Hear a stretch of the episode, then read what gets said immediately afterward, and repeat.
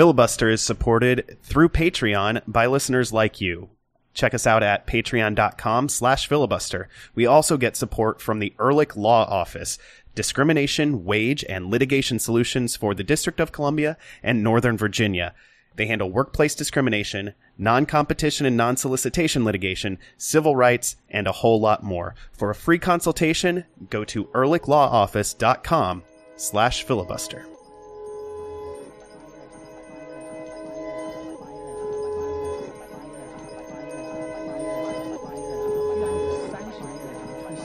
Oh, the weather outside is frightful, but the fire is so. I don't have a fire. It's not delightful.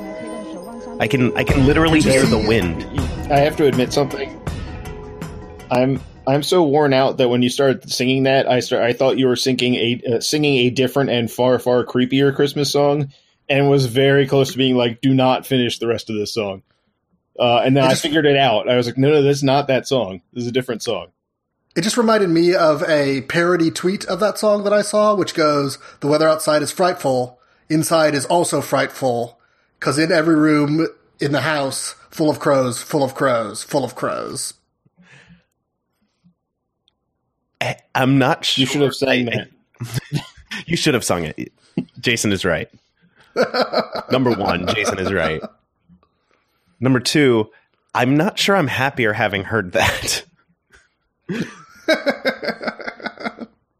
full of crows, full of crows. I'm of certain crows. I'm not happier having heard that. I mean, it makes sense. Uh, uh, Two thirds of this podcast live uh, near places where uh, Edgar Allan Poe lived. That's true. I'm not the Poe toaster before anyone charges me with that. It's not me. it happened before I was old enough to know who Edgar Allan Poe was. I wasn't How around has for Edgar Allan Poe come up in two of the last three episodes we've done?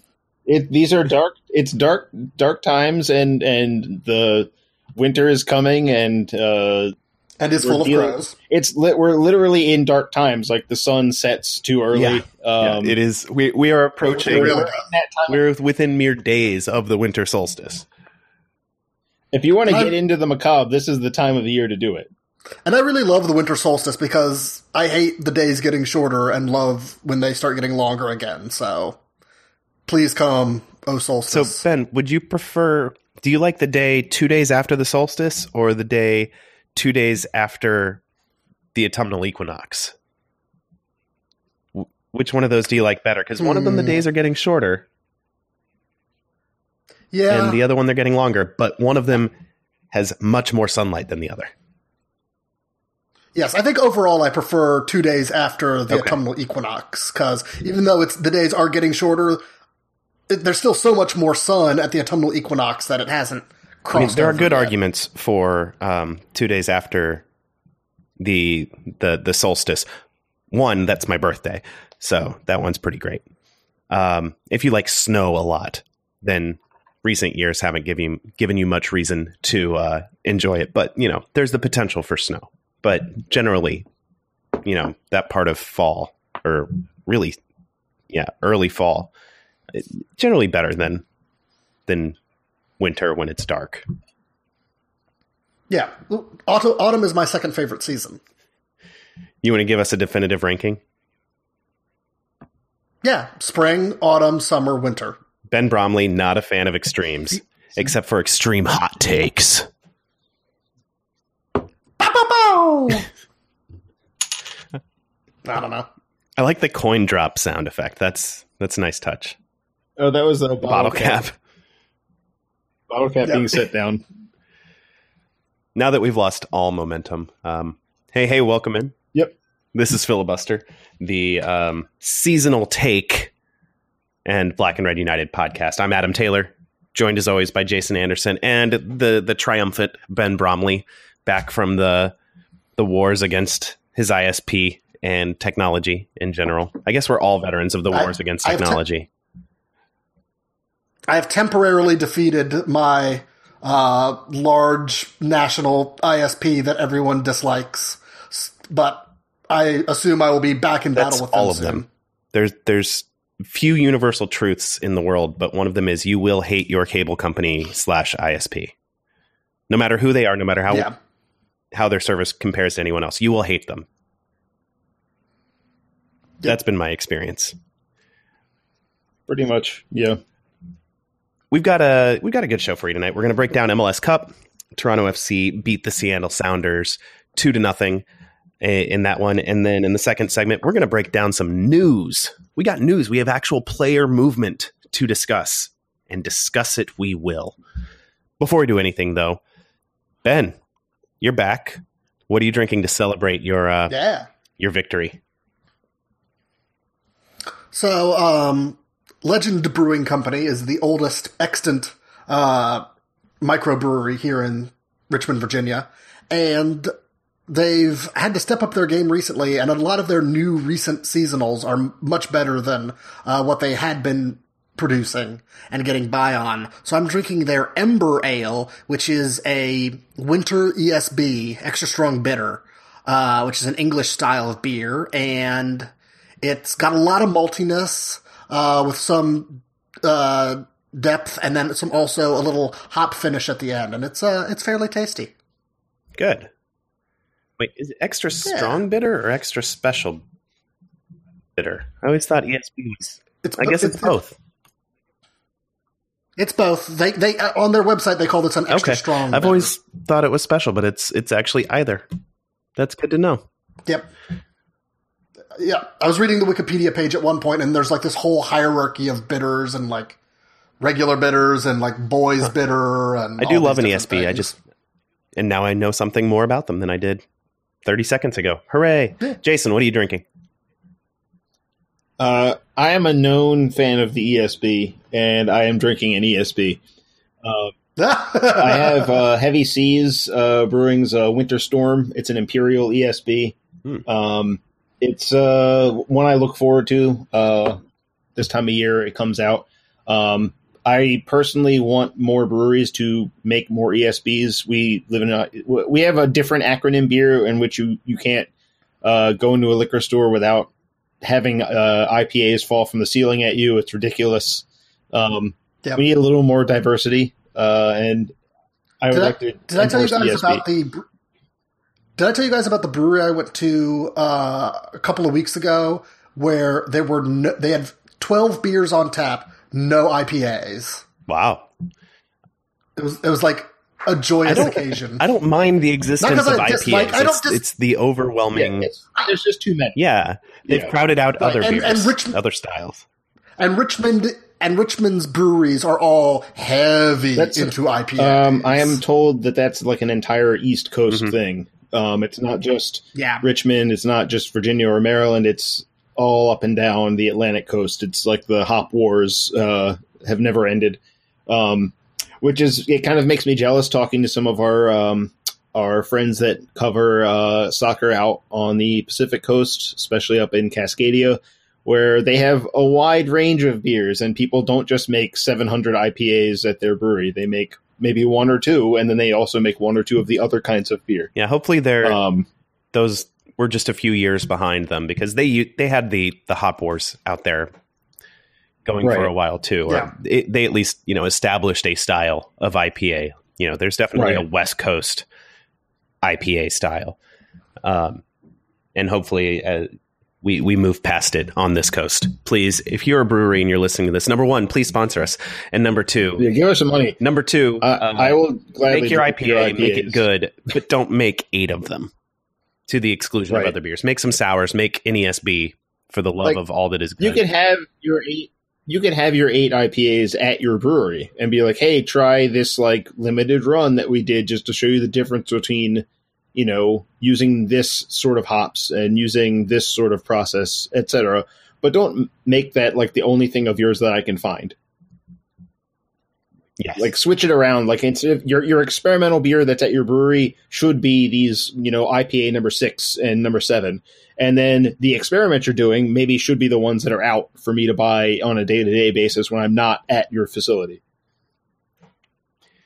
I'm co-signing this. These are tough times. We need we need your help, breweries. Be the who I'm sure are all listening. Uh, I'm not drinking beer tonight. In fact, I'm drinking something with rum in it. I'm drinking eggnog, just Whoa. regular store bought eggnog with um Cotton and Reed's, dry spiced rum, and some freshly grated nutmeg in it. It's tasty. It's actually really So good. You're, you're not a you're not a bourbon. You're not a bourbon in your I- eggnog I'm- guy. flexible actually i've i've played around this year i i've done um cognac in my eggnog. I've done bourbon i've done rye i've done rum. Uh the, tonight i'm on rum. Specifically this Okay. dry spiced rum. It's not too sweet. It's got some interesting flavors going on. Um it's not quite their their allspice dram if you've had it it is like drinking allspice with a little bit of rum in it, uh, as opposed to a spiced rum. Uh, but th- this is dialed back significantly from that, but it's still got some interesting uh, notes going on, and it, it plays well with the nutmeg in the the eggnog. So I'm I'm a fan. Made here in DC, Nice. actually not a, not even a mile from where I sit right now. It's made. Did you ask if they put any natural light in their eggnog? Uh, Did No. we didn't we talk about this last week? Yeah, we did. Oh yes, I wasn't here, so I didn't remember it quite as well. But I did listen to the episode, and now I know. What Of you're course you did, Ben. That was totally believable. talking- I did. hmm I, I just- believe you. I just think that we can't rule out the Sure. prospect of adding a dash of natural light somehow being the accelerant to great eggnog. Well, I know this eggnog doesn't have natty light in it Okay. Um, because I poured it out of the quart into my glass with the rum and then grated the nutmeg, nutmeg on it. There was no no never a chance for natty light to enter the mix. Just just for full disclosure. That's fair. MLS Cup? I guess so. MLS Cup. Toronto FC uh, surprised everyone a little bit out of the gate with a, a little tactical change and used it to their advantage, improving on their performance from last year's final, dominating proceedings even more thoroughly against the Sounders, and you know actually winning this one. Came out two nothing. Tallies from Jozy Altidore and Victor Vazquez, uh, putting the Reds on top. First time a Canadian team has won MLS Cup. First championship for Toronto since the Blue Jays won the World Series in '93. I want to say. Um, you know, obviously, Did you look at the Grey Cup? uh, the what? The, did you look at uh, the CFL? I did not look at the too? CFL. I, I think if it's an only Canadian league, it probably doesn't count. Sorry, Canada. Uh, yeah, big big day for the Reds. They you know got a big parade, paint the town red or or some other whatever. Uh, let's start with that tactical switch from Greg Vanney. Though TFC made their name this year, best regular season in MLS history uh, on a three five two. Very famously, they they made it work really really well.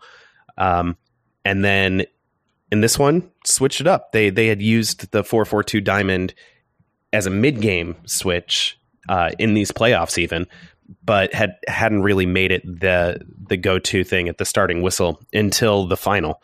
And Jason, it, it worked in a big big way. Yeah, um, and I can't help but think that Seattle kind of set themselves up to be had by this uh, formation switch because uh, all the, I mean, we had uh, when we had uh, Dave Clark on to talk about this uh, while the internet allowed him to be on.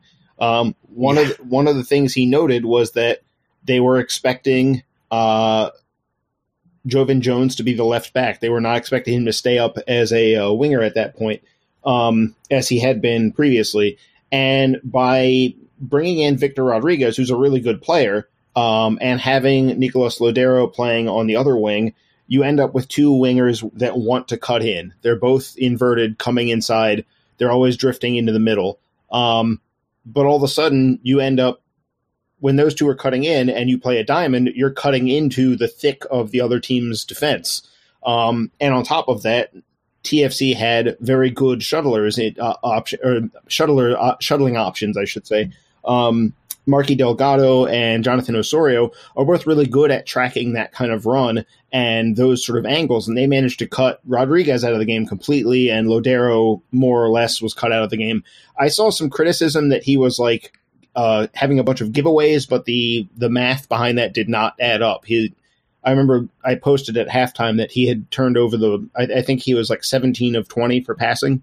Um, which is still really good for an attacking player, but he just wasn't able to do anything with the ball. He was able to keep it moving, but he wasn't able to be dangerous. Um, and that, that really defined the game. Um, it allowed TFC to uh, press Seattle, and they pressed them relentlessly. Um, and it really, there were some characterizations that Seattle uh, just tried to be defensive again. I don't think that was the case. I think they played a very attacking lineup with the thought that they were going to put TFC's uh, defense under some real pressure. The problem was that TFC didn't let them do it. They just pushed them back uh, so often. Yeah, just, Seattle's posture was anything but. I, I, know for the opening stages yeah. of this game, everyone talked about how both teams were going for it in a way that we didn't remember anyway from from last year's MLS yeah, Cup. I mean, when you have Joevin Jones as your left back, that's not a defensive posture. Yeah, and and Seattle tried to make something happen, but um, once TFC got their feet under them, it took about seven or eight minutes. I, I want to say um, they pinned Seattle back for almost the entire rest of the match, um, and it was it, it, it was strange to me that we didn't see any change in response from Seattle um, because it, I think it was clear that this tactical switch from Greg Vanney had worked very well. And yeah, I, I want to get to Seattle. Yeah, I, well, I'll hold on. I want, to get. Yeah, I want to get to um, Schmetzer's decision making a little in a minute. I, I will say that you know what what TFC was trying to do is is cut out those wingers um, and when you play that that diamond and you get narrow, you can actually press more efficiently because everyone's closer together. Um, it also makes it harder to switch fields because you can't play through. You've got to go over the top and long, and those are by definition harder passes to complete. Um, so Seattle wasn't able to switch fields. They weren't able to break through the diamond on the ground. Um, they just couldn't get their their feet on the ball. They they could never string together much in the way of possession. Um, it took TFC a while to carve out legit chances because Seattle's defense, I mean, there's a reason they hadn't given up a goal. Uh, they'd set a by by far set a record for playoff shutout streak, um, and that was the that and Stefan Frei playing uh, pretty spectacularly. Those were the only things keeping Seattle in the game. It wasn't like every once in a while Seattle was offering a counter threat where you're like, well, maybe Seattle gets one on the counter. Uh, this was an they issue. They did have of a like, couple of counterattacks, but neither of them even produced a real chance. Right. And and it became more about like the only way TFC loses this is if they get frustrated that their dominance hasn't turned into a goal and they start to lose their way. And I will say I think that Jozy Altidore's goal was like pretty close. If it had been a couple more minutes, if they had if they had created that chance and didn't convert that one, that might have been the moment that they lost their way and and lost their belief in their system. Um, so it was it was a crucial time for a goal. I mean, it's obviously the 67th minute of a 0-0 game. It's always a good time to score. Um, but I think in the context of this game, missing creating that chance and not converting it would have been it would have opened the door for TFC throwing this one away. Um, and well, especially given how chippy and uh, stressed out they were against the right. crew. Um, and, you know, really throughout the playoffs, I mean, they hadn't. This was their best game by far of the postseason, mm-hmm. um, from top to bottom. Um, and you know, to get to to be dealing with such a difficult opponent that that even though they were able to control the game so so comprehensively, they still weren't able to do anything with it for for the longest time. They were creating these great chances, but it wasn't going in.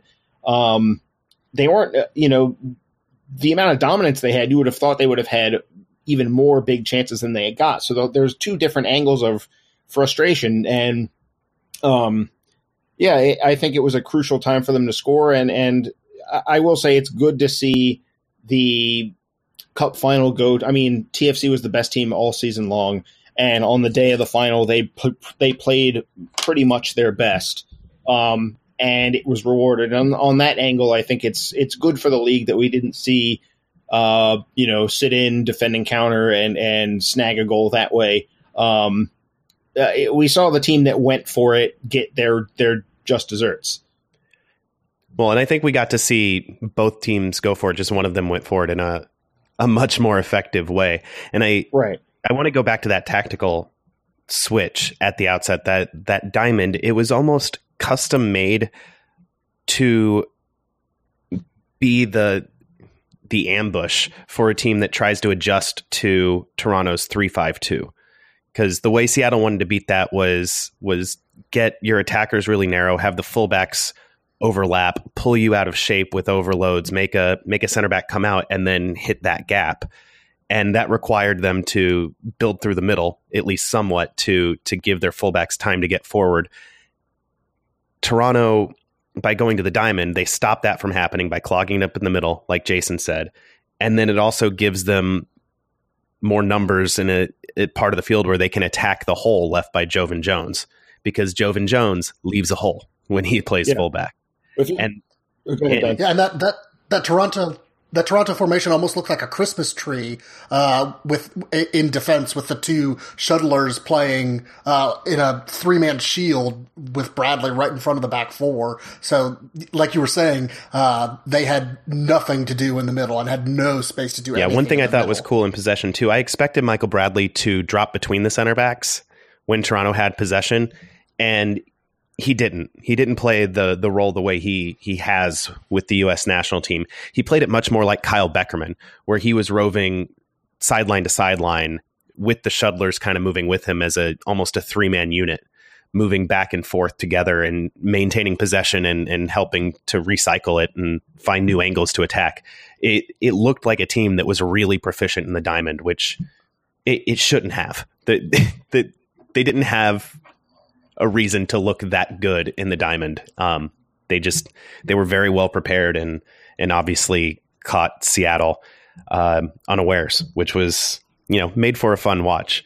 Uh, we're just now talking about Michael Bradley, uh, who was dominant in this game, M- maybe his best game of 2017 for any team. Um, and I think it's it's worth highlighting that. Yeah. Uh, Let's. It, oh, me, go ahead. The one thing I would note about Bradley, and and to me, this is maybe why I was frustrated with, um, from a Seattle perspective, for them not making any real changes to adjust to what was going on. Um, everyone knows Clint Dempsey isn't necessarily going to be uh, doing a, a, ton of defensive work. Um, he's not going to track Bradley and shut him down in possession when Seattle didn't have the ball. Um, but if you're going to play four two three one and get outplayed to this degree, you have to find some some way to shift the game at least maybe not back into your favor, but at least get a little bit of it out of the uh, the other team's hands. Um, and I think by halftime, it was a reasonable thing for Seattle to make some kind of change to the lineup on the field. Um, Will Bruin was, uh, you know, he was in the game. I saw him, but if you didn't see him physically playing, you might not have realized he was there. Um, you're not going to pull Clint Dempsey. I get that. Um, but Bruin or Rodriguez uh, probably needs to be pulled. Um, they could have then brought in Nouhou and played him at left back, move Jones up, um, move Lodeiro into a central role at that point. Um, you could move Dempsey up as the forward and then bring Lodeiro inside. Um, they had to find something that would allow them to get to throw Bradley's game off because other teams that have done that have shown that it really throws TFC off. Uh, the New York Red Bulls, if they had managed to combine their ability to get Bradley off his game with anything going forward, they would have knocked TFC out um, earlier in the playoffs. Columbus also uh, managed to do a really good job of keeping Bradley unsettled, and Columbus came close to knocking TFC out. Seattle never seemed that interested in stopping Bradley from playing. I think I think that their belief was that if they just played their game well enough that it wouldn't matter. Um, but I think that's sort of that underestimated um, how good TFC is, and I think that overestimated uh, what Seattle would be able to do at full strength. Um, I, I, found it odd that some of the talk from from Seattle was more of a like, well, we just had a bad day. Um, we just picked the wrong game to not play our best.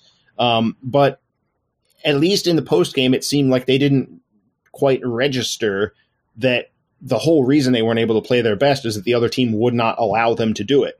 Um, and maybe they were just in the aftermath, kind of numb and need some time to go back and re, you know, watch some tape. But um, I feel like I, I, was surprised that their coaching staff didn't recognize things because they generally don't just look at a team that's out coaching them and, and has a better uh, strategic setup for that game. They don't just look at them and say like, "Oh well, I guess we're just going to have to play our best and see if it works anyway."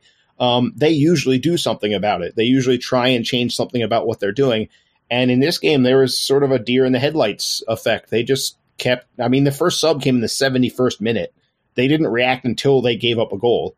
And it, that kind of informs me that they were going to stick with this uh, until maybe until if they got to zero zero and got to uh, extra time, would they have changed it then? Yeah, I wonder um, if there's a change they could have made without a sub earlier on. Maybe I mean Cristian Roldan is another guy who was invisible in this game. The first action I can recall him having was fouling Sebastian Giovinco 23 yards from goal right in the center of the of the field. The, the place that you don't foul him. Yeah, you know, you don't foul um, him anywhere within shooting yeah. range, and he did. Yeah, and he was lucky that Giovinco um, put it into the wall. But if I don't know if you put move him forward um, to play kind of alongside Dempsey, or maybe just in the defensive phase, have him a little bit more forward to help Mark Bradley and try to force him into more hurried passes because that that's been his issue. Like you said if you hurry Bradley right. he doesn't get to pick out those forward passes. He can't hit that big switch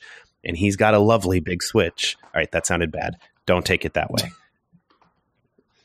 Um, uh, yeah, I, I, don't know if if that would have gotten Roldan more in, involved and also helped pressure Bradley but I mean I don't understand why Schmetzer didn't try anything. He got his team got so right. thoroughly outplayed from the seventh minute to the final whistle.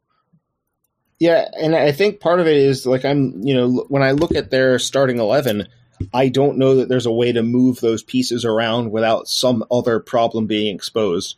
Um, if you want to get someone in that attacking midfield spot that's going to do more defensively, if you want to um, move Lodeiro there or move Roldan there, then you've got to find another spot, a different spot for Dempsey. If you want to shift into more of a like four one three two defensively, um, then you've got to do that on the fly, which is something they've never done before. Right. Um, and you're also still leaving um, Gustav Svensson, who's the less mobile uh, member of their defensive midfield duo. You're still asking him to cover Victor, Victor Vazquez uh, yeah. a lot of times on his own. Toronto um, FC so posed some tough problems, man.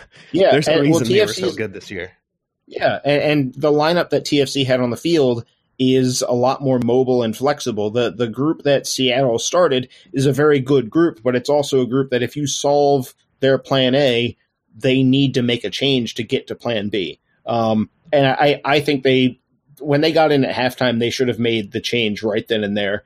Um, if anything, this was a game that almost at certain times in the first half, I found myself thinking of the old Tom Soehn substitution. Mm-hmm. Um, and it wasn't to punish anybody. It was just in a one-off game that's going that badly against you. You've got to do something. Um, it's not going to sort itself out. This was one of those games where you have to be able to tell that this isn't going to fix itself by us getting our feet under our, uh, you know, our collective feet on the ground. It's not going to sort itself by us doing the soccer better.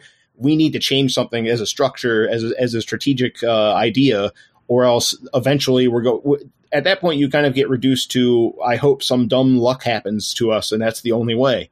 Um, yeah, I, I, think at halftime they needed to remove someone. They needed to make some kind of change to the lineup, um, and, and, go from there. But instead, they just uh, they never really made an adjustment other than to sort of um, drop off and defend a little deeper.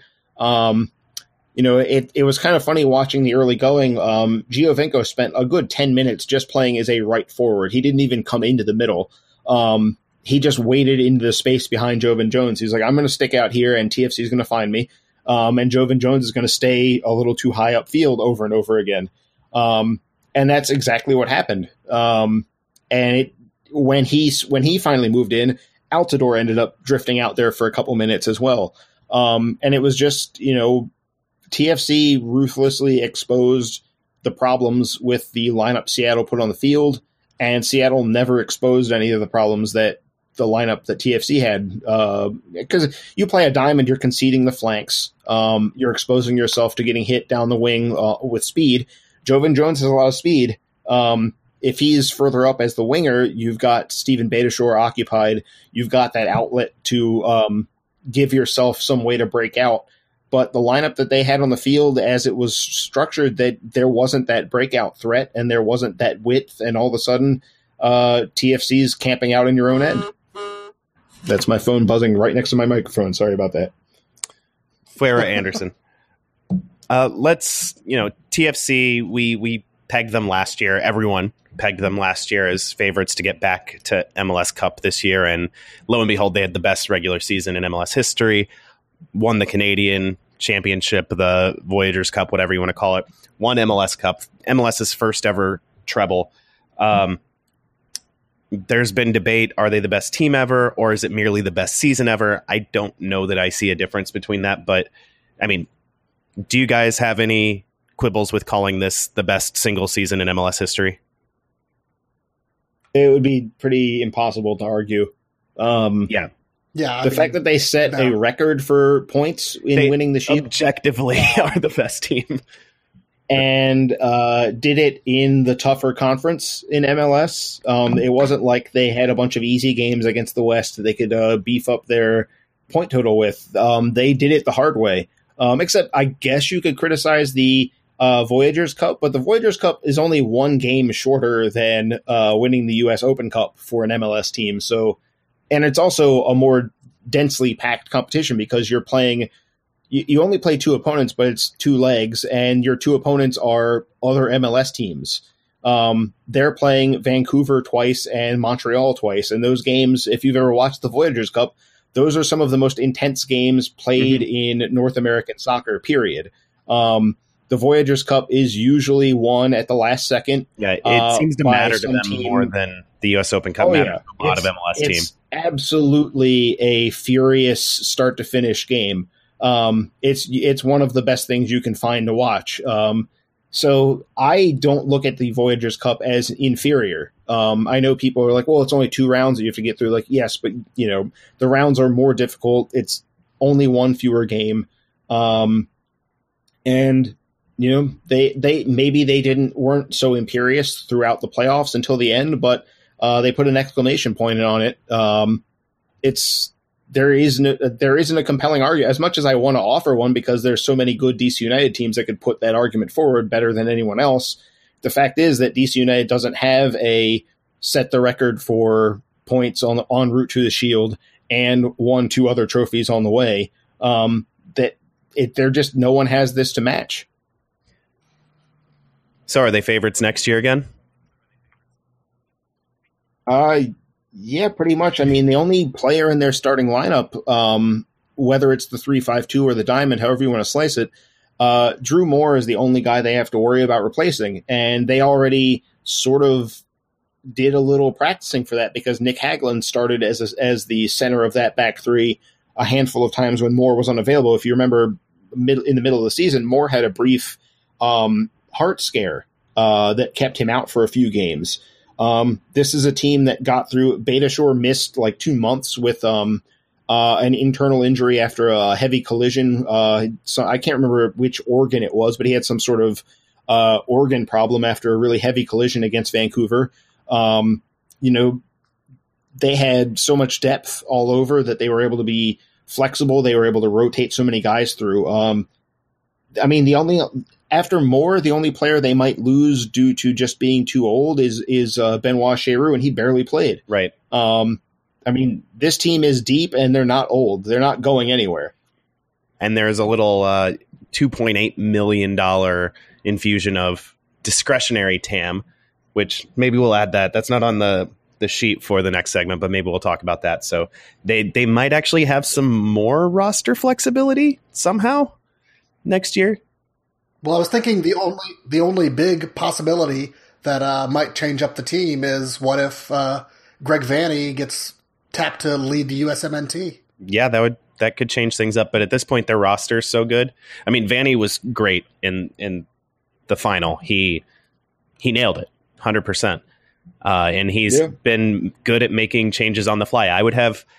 Uh, I don't know if I could muster a strong objection to his getting the nod. You might argue that it's too soon, but um, I I don't know. I I would have to think about it more. But I at this point, I don't know that I would object to that.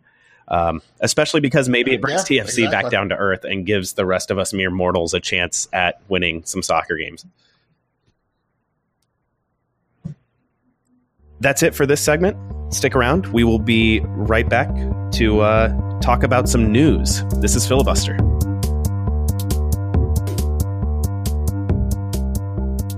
Hey Ben, um, you wouldn't say this is a hostile work environment, would you?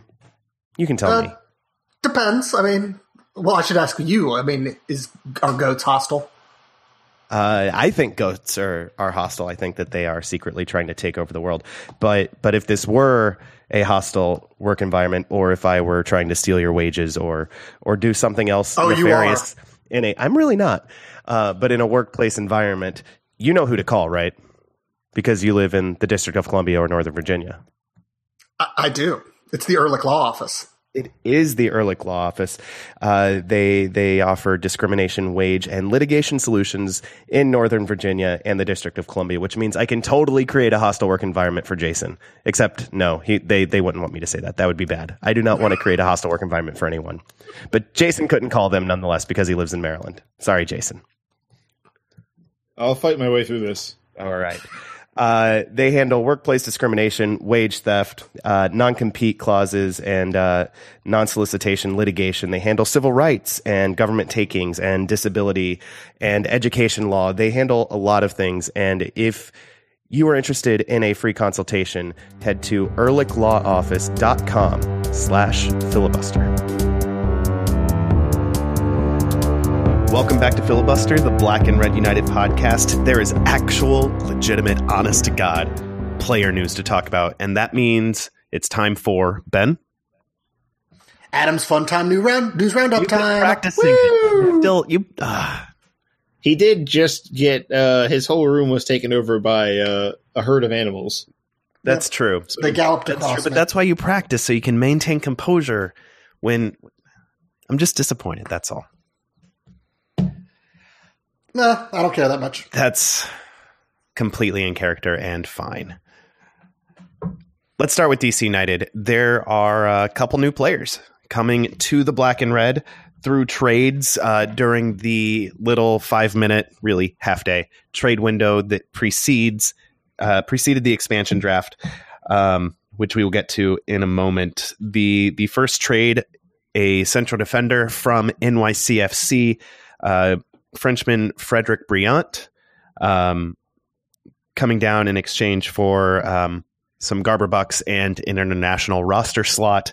Um, DC United, uh, we we'd all picked center back as one of the positions where DC United needed an upgrade. Ben is Brillant that upgrade? I mean, overall, yes, Brillant is an upgrade. Um, I think he's better than uh, he's better than the level of play that any DC United center back showed last year. Um, and he's good in the air, uh, which is something that DC United didn't have as good of a handle on last year, especially late. Um, and so I feel like he is this year's version of Bobby Boswell is what it looks like he's going to be positioned as. But I was just hoping for something more than that. I was hoping for maybe a low DP level, uh, uh, center back signing or maybe a high non DP level center back signing, but this is a little lower than what I was hoping for, but it's definitely in line with what uh, Ben Olsen and Dave Kasper do, especially once they spent some money over the summer. Yeah, especially with the um, the two point eight million dollars of TAM that teams are allowed to buy. Um, this year, I was hoping for a TAM level player, but uh, Brillant makes some sense if you recall the Sean Franklin experiment last year. A center back who can play out of the back. Brillant has spent what two years now with NYCFC.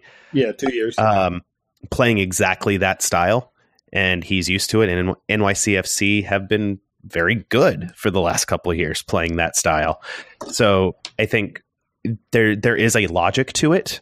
He's 32 um, and signed a two year deal. This this will probably be it for his career after he's done. But um, he, he's not the one I would have expected or who would have been at the top of my list. But I do see the logic in it. Jason, what's your take? Uh, I'm in line with with Ben uh, on that on the idea that it's maybe not you know the signing you're like wow this is a really good one. Um, but that's not to say that it was a bad one. It doesn't mean that if the signing isn't great that it must be terrible. Um, I think it was a uh, an affordable move. Um, it made it was probably one of those things where it's like do we roll the dice and wait and see if we can do better or do we take a, a decent to good, decent to good um, option right now. The price tag wasn't high. Um, I know a lot of people are worried about international roster spots, but we'll get to that. really that big, yeah, it's not really that big of a thing to worry about. Um, Brillant addresses a need. Um, this team needed to be uh, a little more consistent defensively, or consistent everywhere. But um, you know, the fact that the team United really was vulnerable uh, in terms of winning their duels, not just headers, but a lot of other things.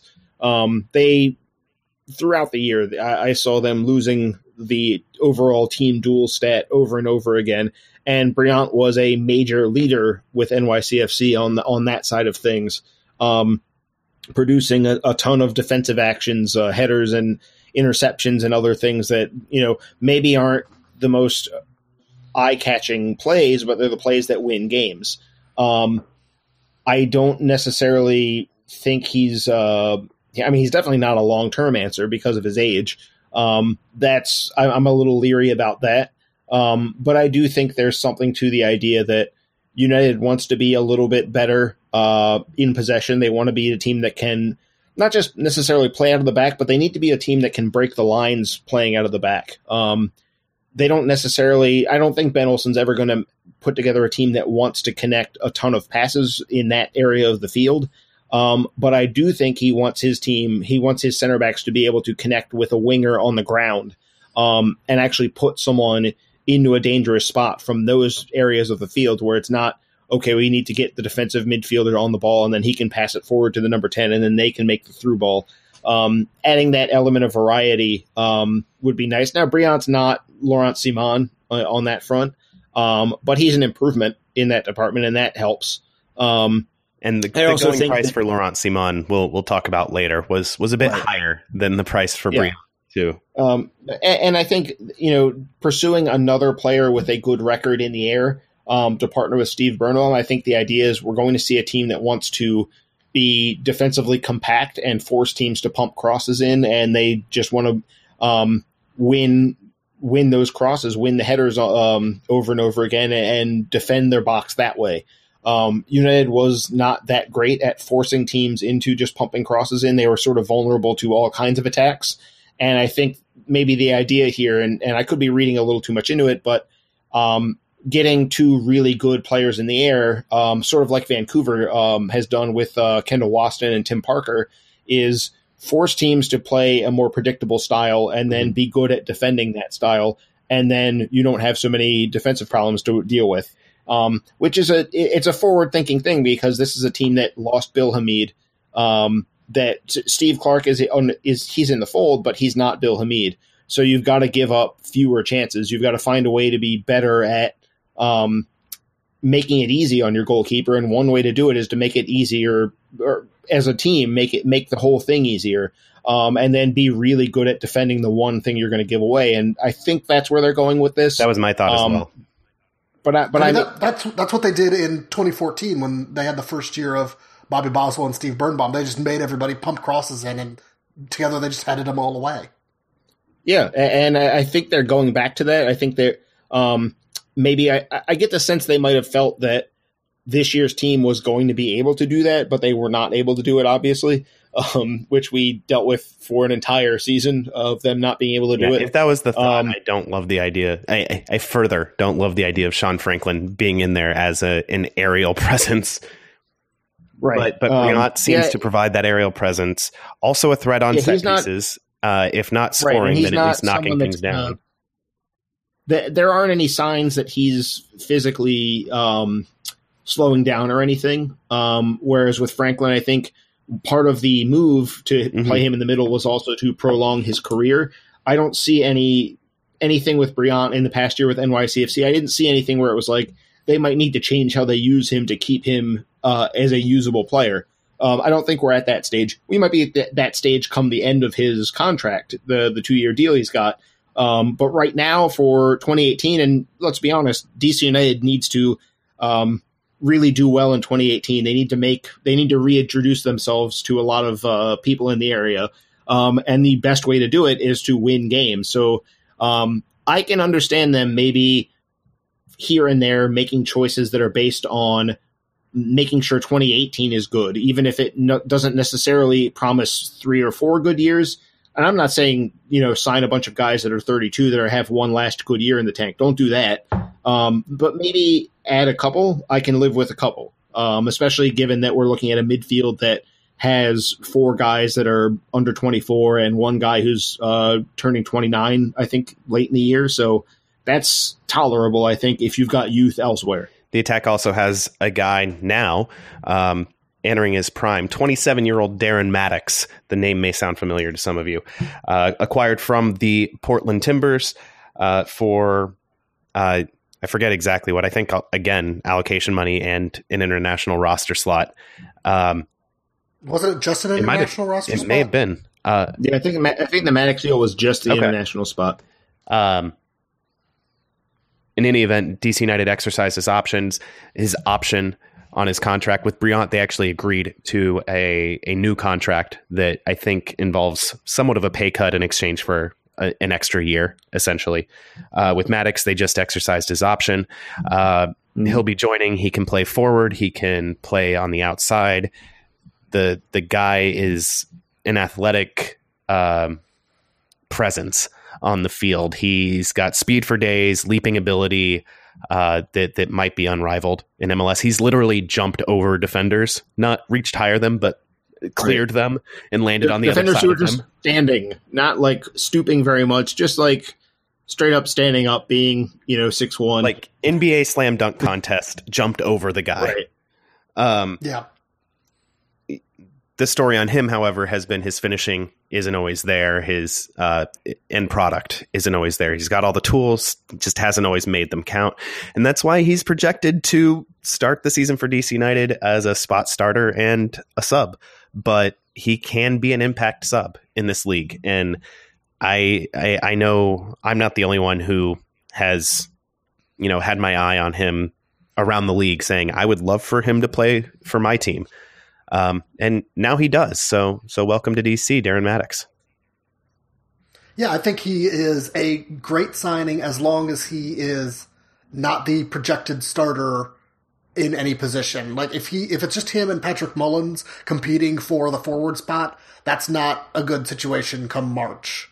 Uh, obviously, he's not going to start in front of uh, Stieber or Arriola, but if he's coming in off the bench in all of those positions and giving DC United the ability to have uh, a lot of different looks and to have someone with Darren Mattocks's speed just blazing down the wings uh, in the 65th minute or the 70th minute, uh, then that's a really good signing for DC United, and that gives them a level of depth that they haven't had uh, in in recent years.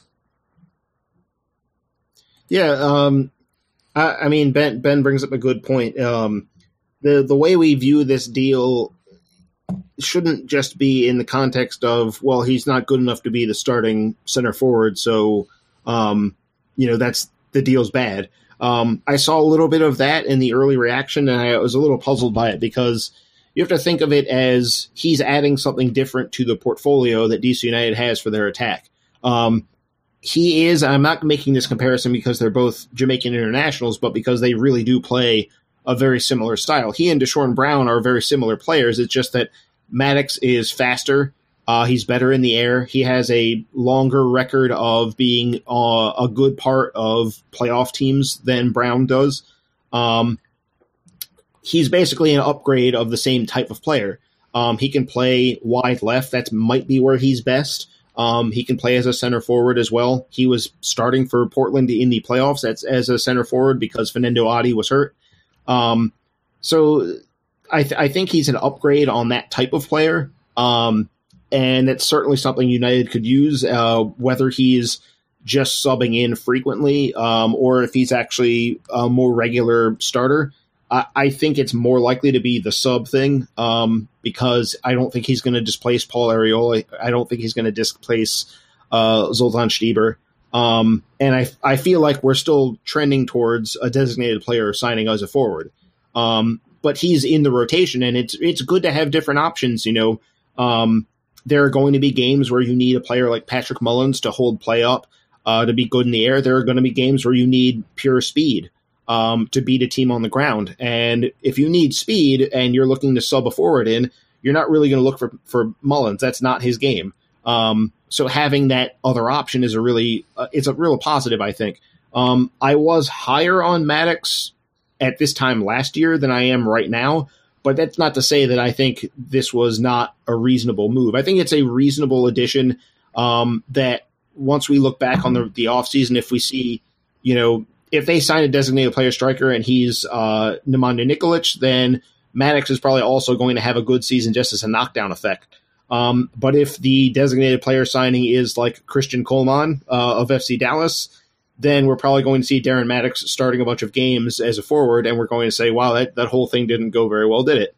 Um, that's not necessarily Mattocks's fault. Um, if he's within the right range of the depth chart, where he's maybe player number 12 or player number 13, then this is probably a really good move. And again, a very cheap move, uh, all things considered. When you're talking about how much speed he brings to the table, um, normally when you look around MLS, you've got to pay a premium for speed. You've got to pay a premium for um, difference makers in your attack in general. Um, I mean, Dominic Oduro has plenty of critics, but he's consistently been making 250, 300,000 a year no matter where he ends up. And it's because people are willing to pay for speed because they know that speed can change games all by itself. Um, and Mattocks adds to that. Mattocks, um, along with Bruno Miranda and Paul Arriola, all of a sudden United can throw real speed at teams if if they need to. Um, and when the 2016, the back half of that, we saw an attack that wanted to move forward quickly, um, that wanted to get in behind. There was a real um, rush to get forward, but not necessarily play long. They just wanted to get in behind you, no matter how, how however they figured it out was how they figured it out. But the idea was to play at speed, to play this sort of track meet soccer.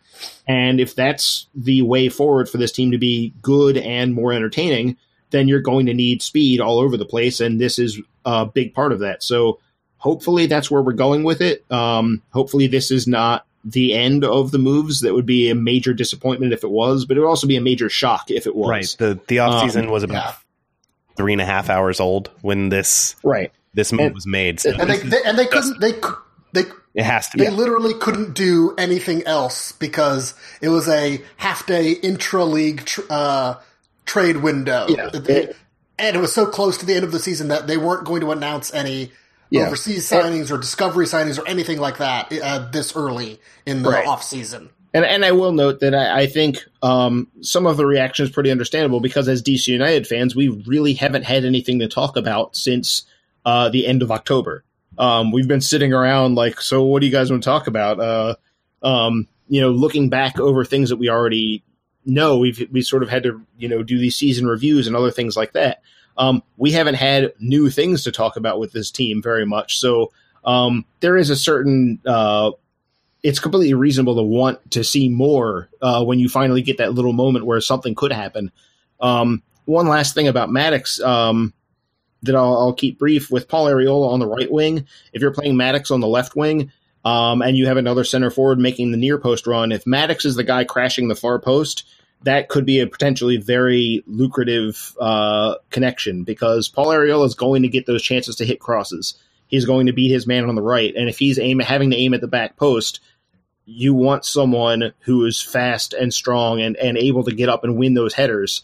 Um, and, and that's Mattocks's game. So it could be a kind of thing where he scores several goals this year despite not being a starter. He could be the guy that gets seven, eight goals uh, as a game changing sub. And it might be predictable, but it might also be like, yeah, you know it's coming, but what are you going to do about this guy who's this fast and can jump this high? You can't really do anything about it. So, you know, de- just deal with it. Um, and that's that's not a bad position to be in. That's something United had, couldn't really say this past season. So, Jason, you mentioned it a couple of times. Uh, DC United sent uh, an international slot to NYCFC for Brillant, to Portland for Mattocks. Brillant also takes up an international slot. Mattocks has his green card, so he he counts as a domestic player. United uh, had four international slots uh, coming back that that were available and not already spoken for coming into this off season. They've now used three of them, meaning they have one mm-hmm. international slot left. This has caused some some hand wringing, I know, among the Black and Red United um, readership and commentariat. Uh, I know I would like to see at least one more acquired sometime this offseason because they are generally cheaper in the the winter than they are in the especially mid-season. when a, a new team just brought uh, LAFC comes in with extra ones. They don't just come in with the normal allotment. I believe they come in with ten rather than eight. Hmm. Um, because I think I think you get one extra that expires after a certain amount of time. Um, I don't have the full tome of expansion team rules in front of me, but they're bringing extra ones into the market. So the market now has more than it ever has. So they're they're now's the time to be a buyer in that market rather than um, you know, when everyone's full full up and then you're mid season, like, oh, how do we make this new signing fit? Um, you don't want to be the team then. You want to be the team in need. If you're going to ever be in need of one, now's the time to be that team. So, hopefully, it, I would like to see more than one new signing come in from from outside the league. Uh, that'll probably require um, at least one international slot. They have one if they need to acquire another one, hopefully they'll they're, they're able to do that. Like I said, uh, at least as far as a prorated price, they they tend to be cheaper now, uh, even in years when there's not a a bumper crop of them coming up from uh, the east side of Los Angeles. Uh, right. So uh, next bit of news: Steve Clark, goalkeeper. Uh, who played the the end of the season for DC United? he had been in talks with with the team for for weeks, and they'd been said to be close. Now they're done. He is re-signed a one year deal. Um, he'll be back. We mentioned Brillant is a guy who at center back is used to playing out of the back. The crew played out of the back religiously with Steve Clark back there. He's I, I the opposite I would say is Sean Johnson, which is funny because he went to NYCFC. Um, but but Steve Clark is a guy who's almost too comfortable with the ball at his feet, as you know we saw in MLS Cup 2015, I guess it was, um, mm-hmm. when when he was a little too casual and Diego Valeri tackled the ball into the net. We don't want to see that happen with DC United, but he is a guy who's comfortable with the ball at his feet. So if DC United does go with a more uh, a, slower build possession style, he's a guy who can be useful in in that uh, playing out of the back. Um, we we talked about him earlier this offseason in Cake or Death, so I don't know how much time we should spend on him right now. More interesting, I would say, is the news today broken by Steve Goff of the Washington Post. As if I have to explain where Steve Goff is from. Uh, DC United Academy and University of Maryland product, Eryk Williamson will not be returning to college next year for his senior year. He is go or junior year, senior year. Jason, uh, it would have been his senior year. Okay, I was right the first time. I shouldn't have second guessed myself. Uh, Williamson has signed an agent. He's precluded from going back to college, uh, at least to play soccer. He is going pro. Goff says that he has uh, he's going to pursue some opportunities in Europe, and DC United is going to make him a homegrown offer hopefully he he follows Ian Harkes and um, joins DC United. Uh, we've mentioned his name a few times, but we've never really talked about where he would fit with DC United. He's played all over the place for Maryland and the uh, youth national team. Jason, tell us a little bit about Williamson's game and and where you think he might fit. Uh, he's a. I, I, I tend to use the word attacker um, when we talk about attacking players who don't have a defined uh, best position. Um, his best burst of form at, at in his three years at Maryland was playing as a second forward in a four four two diamond.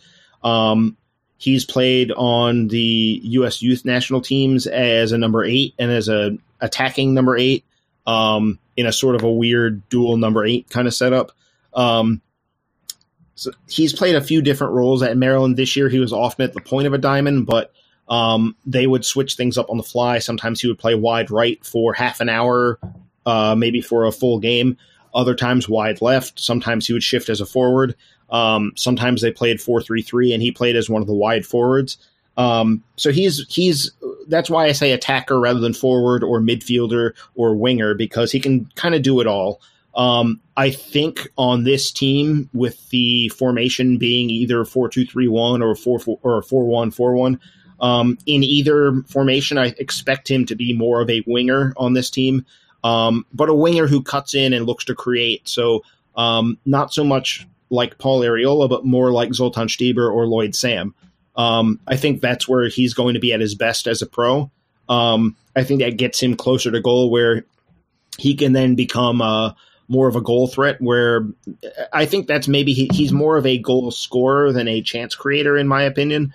Um, but as a winger on DC United, I would expect it to be more of a 50 50 balance.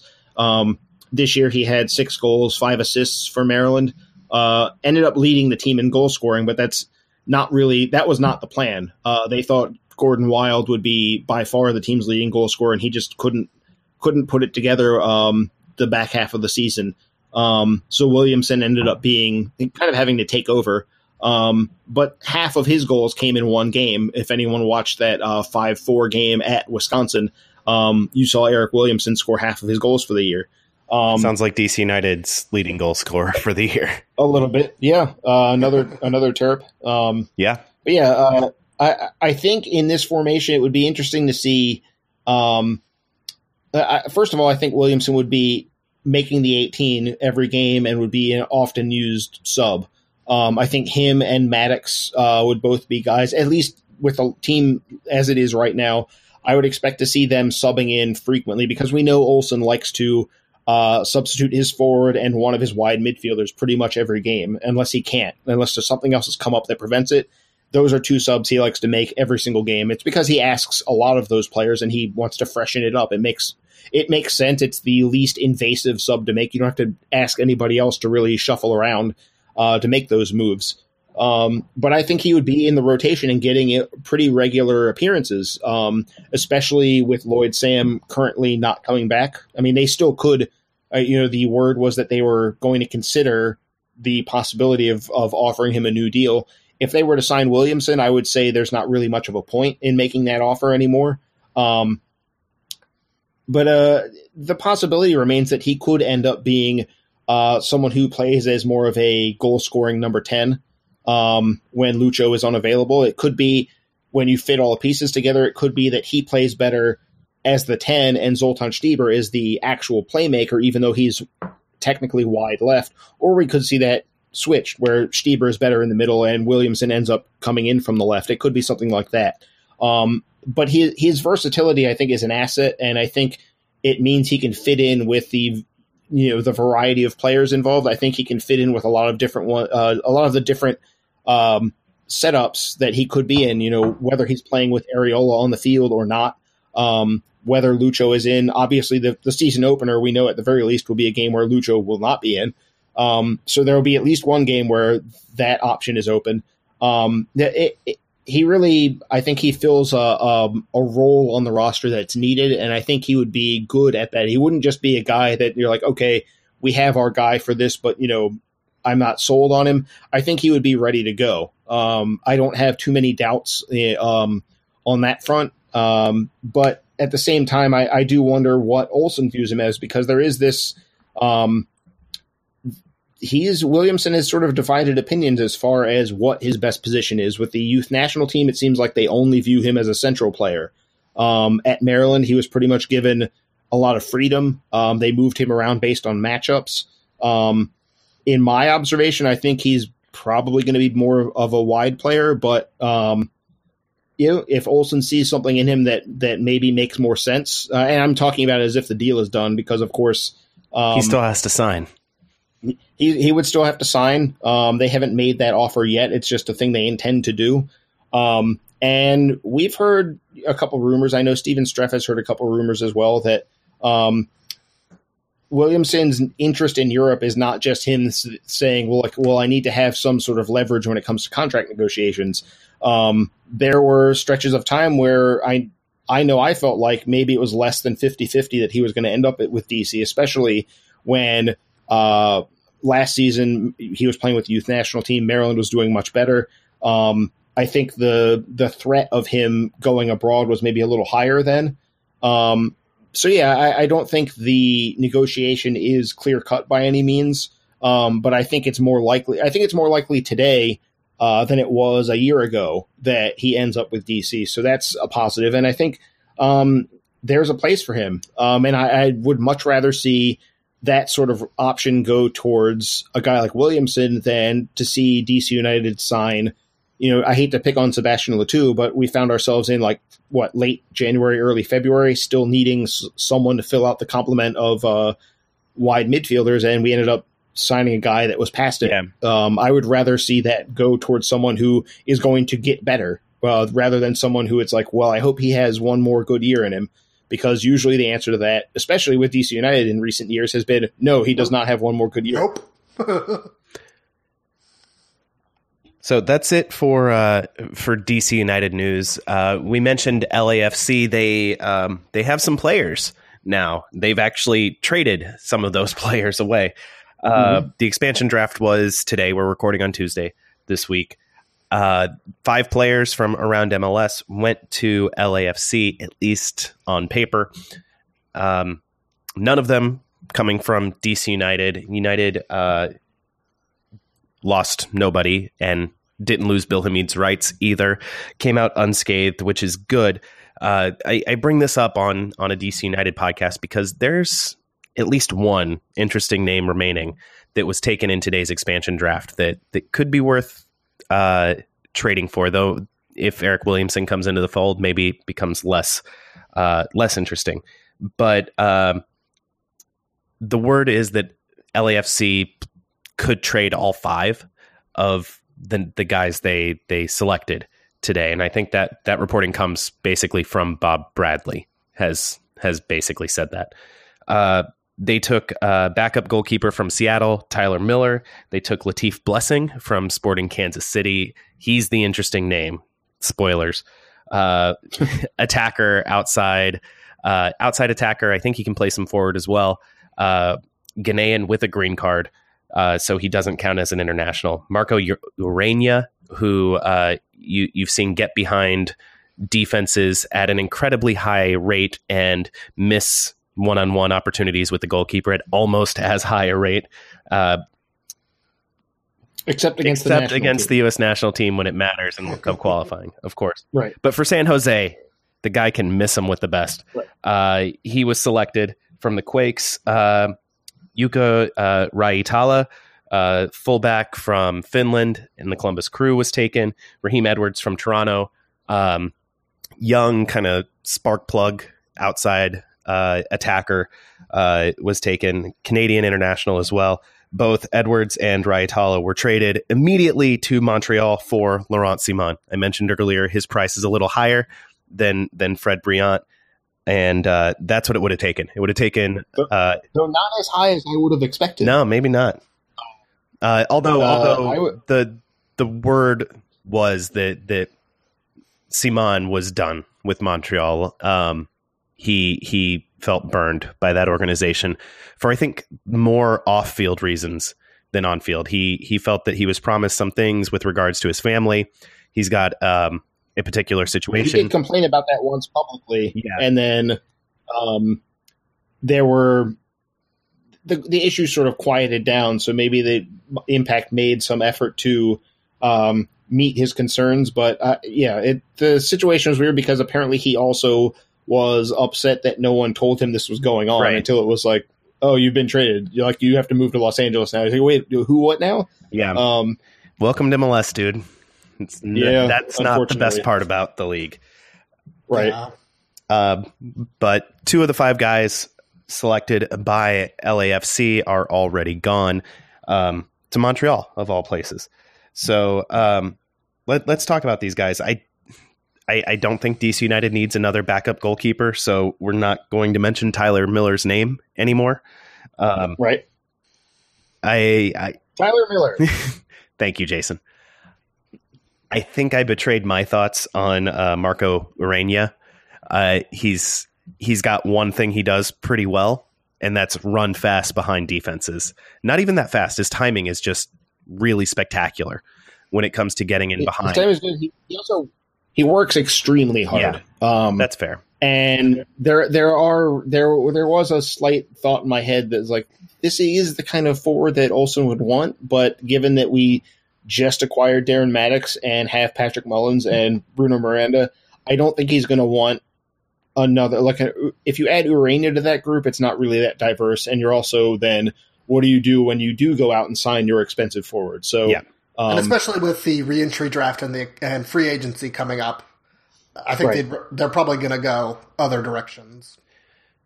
So I, I said it at the outset. The name I'm actually intrigued by is one that you know I didn't expect to be on the exposed list. Honestly, Latif Blessing from Sporting Kansas City, now on paper on a part of Bob Bradley's LAFC. Um, he scored, uh, I think, three goals in league competition this year, plus three more in the Open Cup. Um, including one in the final. yeah, he he's an interesting player, Jason. Yeah, uh, Blessing is uh, uh, he came from the Ghanaian league. Uh, he had led that league in scoring at 19 years old, and then was brought in by Kansas City. It was sort of a at first it was like, oh, he's going to be the backup for um, Dom Dwyer, and then it was like, well, actually, we're going to start him as a wide forward instead. Um, and there's a reason for that. That wasn't just a like, oh, our plan A failed, so we better think of what to do. Um, Blessing is five foot seven. Um, so you can't really play him as a center forward in MLS. Google Okay, lists him I, at I would be. 5'5". I would not be shocked if it's actually maybe it's five seven when he puts his studs on. Um, he's not a big guy. He's not Yeah. a. He's not even Yeah. like the kind of shorter player who still is pretty muscular, like Dom Dwyer, for example. Um, he's small. He's thin. Um, it's not to say that he's just easy to push around or anything, but um, he's not built like a center forward for most MLS teams. There are very few teams in this league that I think could incorporate him uh, successfully as their center forward. Um, but down the wings, uh, I could see him doing some real damage for a team. I mean, keep in mind that DC United, I know Dave Kasper in a couple interviews had referred to the what we would call the four one four one. He referred to it as a four three three. Um, and so if, if you bring in a player like Blessing and say like, okay, you're it's the same as Kansas City, you're still a wide forward. Um, we do things a little differently here, but you're still, um, broadly speaking, doing that same job just like you did out there. Um, then it starts to make a, a little more sense. You know, I look at their um, protected list, and I think they got burned by the number of international players they ended up having to uh, work around. Um, Yeah, and that was even right, after they, they did some work to away. avoid um, things being worse. Um, they they had one of the Further weirdest deals of all time in that they Yeah. acquired Kenwyne Jones just to have uh, just to set their um, international spots to to limit the damage that they were going to end up having to deal with. Um, Dave Bless, Blessing, by the way, isn't one of those internationals. He has a green card. Um, they got him a green card within a year of his arrival, which is remarkable. Um, I kind of am jealous of teams that do that um, on a regular basis because it would really help DC United. Um, but yeah, it's probably not as I, I really doubt they wanted to leave him out there. Um, but I, I also find myself thinking that maybe he's the one that LAFC because LAFC has told both stories. They've said we could trade everybody, and they've also said we're really happy with all five players, um, which is of course what you want to do. You want people to not know what you want, so that when they negotiate with you, they think they've got to sell you on the idea that you're you're giving the players up. Um, you know, with uh, with Blessing, with his age, um, I can't remember his salary. It's not right. Yeah, he's twenty years 20 old. He's years not old. that Yeah. expensive. Um, his potential is pretty high. He adds that speed. We know Bob Bradley's teams have a history of being more of a hit you on the break uh, approach rather than being a uh, possess and front foot all the time kind of team. Um, I, I think there's something to it being maybe more difficult to get him, but then at the same time, they did also trade Raheem Edwards away today, so maybe they're not that concerned with because Raheem Edwards is another very young speedster. Um, maybe they're not all that concerned with uh, that angle of things. Um, if DC hadn't acquired Mattocks, I would be more interested in Blessing. Um, but it- Exactly. That Yeah, and- exactly and if, where I land. uh, you know, if if the Raw if they hadn't done so much to upgrade their wings before, or if they were in the process of moving towards a two forward system, then I would be a little more interested. But I think in this case, it's just it's a good player that doesn't quite fit. It would just be one too many, basically, for DC. Um, especially given that LAFC is probably going to be asking quite a bit for his rights.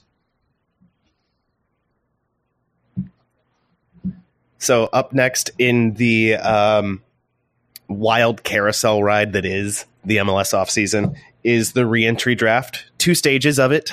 You get it for for two, I think two episodes. They're a week apart. Uh, I, I the, didn't the look list at the calendar. we're recording on the 12th the list will come out uh, i want to say on the 13th at like 7 p.m and then these which means right, it'll come out no earlier than next 9 day. And then a week after that is stage two. And they the li- they do release they release a stage two list the day before because players can opt out or opt in. Um, there's usually like one random player that opts in or out. Um, usually if somebody opts in for stage two it means that they know Right. someone's going to take them. Um, to, to pay attention So, so including this, Yes. including this episode, it'll be three episodes of reentry draft. quick talk. outline of how the reentry draft works. It was introduced by not the current CBA, but the CBA before that, um, as kind of a precursor to free agency. It, it's a middle zone where you've been in the league long enough that that the team that has your contract doesn't just keep you um, for because MLS doesn't like player movement all that much. Um, but you haven't been in the league long enough to have earned free agency yet. You're in that middle zone.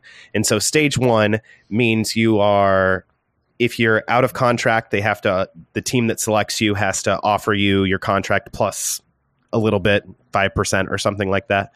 Um, and if you had your option declined, then they have to exercise that option. Stage two, they're free to just negotiate with you Yeah. and offer you a pay cut, essentially. So generally a few more players are selected in stage two than in stage one, but fewer and fewer players, it seems, have been selected through this mechanism each year. In 2014, DC United, or I guess it, it was the end of 2013, DC United got Bobby Boswell, Sean Franklin through this, uh, and was really able to remake the core of their team for for at least a couple of years through it. Don't expect that to happen this year. It's it, Right, uh, especially since uh, the introduction of free agency. Um, top a lot of players yeah. who would have been in in the reentry draft uh, are now in free agency, and so I think it's going to decline even further, which was probably the Players Association's hope when they went for uh, free agency, and hopefully it'll continue to decline, and free agency will take up a bigger portion of the uh, movement of players within MLS. so we'll have more on this next week, I assume. Um, we'll we'll we'll see what happens. Uh, that's all I have on the the show sheet this week. Anything else you guys want to talk about, or should we get out of here?